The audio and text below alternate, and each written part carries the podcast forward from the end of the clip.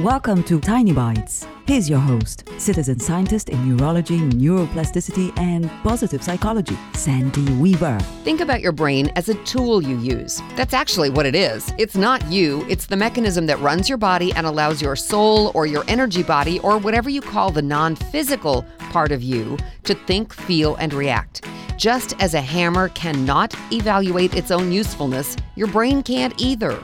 Your brain just hums along, keeping your body breathing and your heart pumping, remembering your to do list, your shopping list, and your child's teacher's name, hopefully.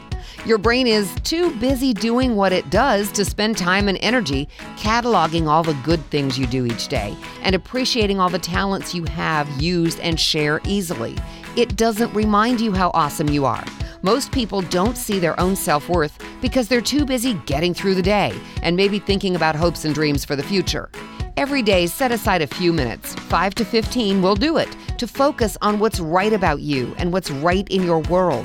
When you get in the habit of focusing on your talents and what you appreciate in your life, you create mental and physical well being in your body and your life.